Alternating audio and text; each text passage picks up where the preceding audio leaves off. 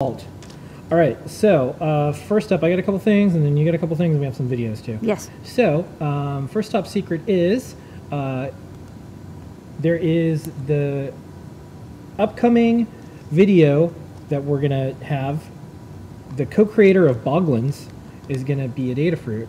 Turns out he Tim doesn't Clark. live too far away. Doesn't live too far away, and we're gonna talk about all sorts of things.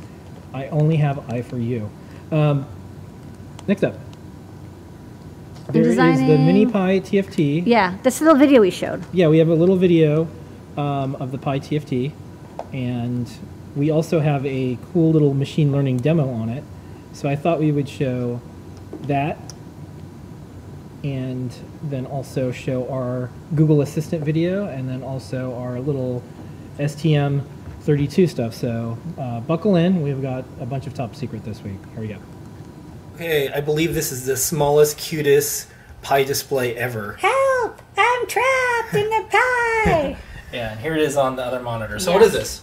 This is me just trying out this mini Pi TFT. We were showing earlier machine learning demos using our Braincraft hat, uh, which is a nice large display, but this little display could maybe be useful as well. So this time um, I'm running that TensorFlow Lite object recognition demo, Mouse. But uh, it's on the little display instead, and then this camera when I point to that stuff. Computer keyboard. Yeah, and here's what it looks like on the, the larger screen. Yeah. I don't like my mouse anymore. Likes the computer keyboard. Yeah. Computer keyboard. All right, cool. So it can detect stuff as I pointed to it. Um, but what's nice is that this dis- uh, display is really tiny. And if you have a Raspberry Pi Zero with like a hardware accelerator, this could be a little display that would go on top of it. Data, what is this? Well, the Braincraft hat we've made, we've done a couple of video based TensorFlow machine learning projects, but now we're going to be doing some audio projects. There's a left and right microphone, headphone out, and two um, speaker outputs that can connect directly to like a nice big speaker. And I'm actually running Google Assistant. You can see here I got that installed, so let's try it out. Hey Google, what's the weather today? In New York City today, there'll be showers with a forecasted high of 76 and a low of 59. Works pretty well. Currently, it's 76 and cloudy. You done? So um, for this project, it's not Edge. It's actually connecting to Google servers to do that voice recognition. But this is a great way to get started with um, voice recognition to test out the microphones and the speaker. And so far, so good. Is that CircuitPython on an STM32? It is indeed. This is the STM32 F412, which is a nice chip. This one's a particularly big one. And this is the Discovery board. This is from ST. Um, they make really nice low cost dev boards with like all the fixins. It even has like these Arduino headers. Pretty cool. They're going to be very handy for soon as we finish up porting CircuitPython to the STM32 F4. So today I'm testing a pull request on analog input. So here I've got the um, Mu editor, which is my favorite CircuitPython editor.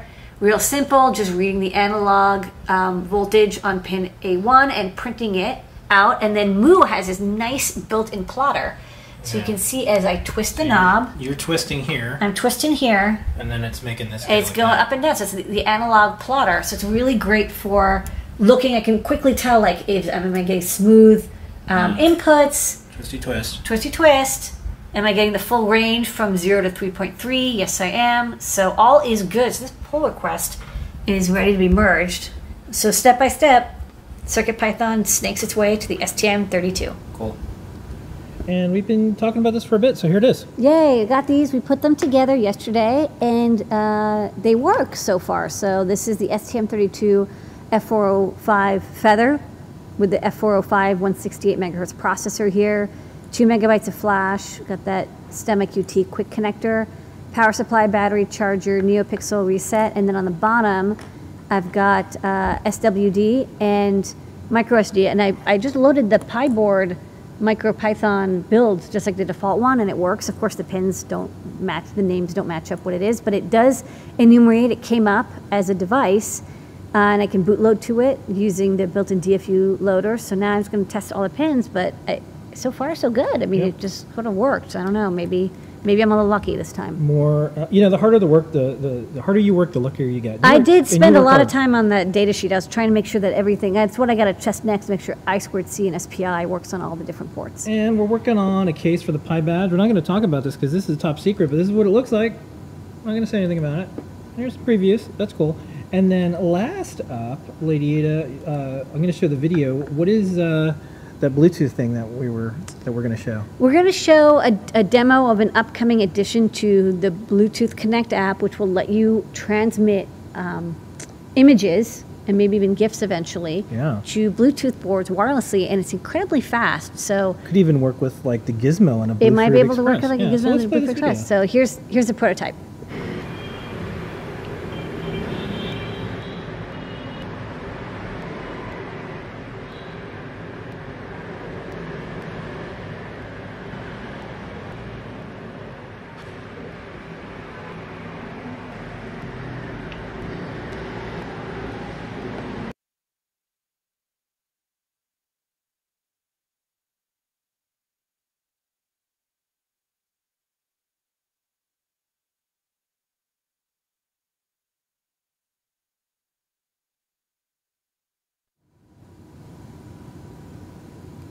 And with that is top secret. Back in the vault, all of you secret things.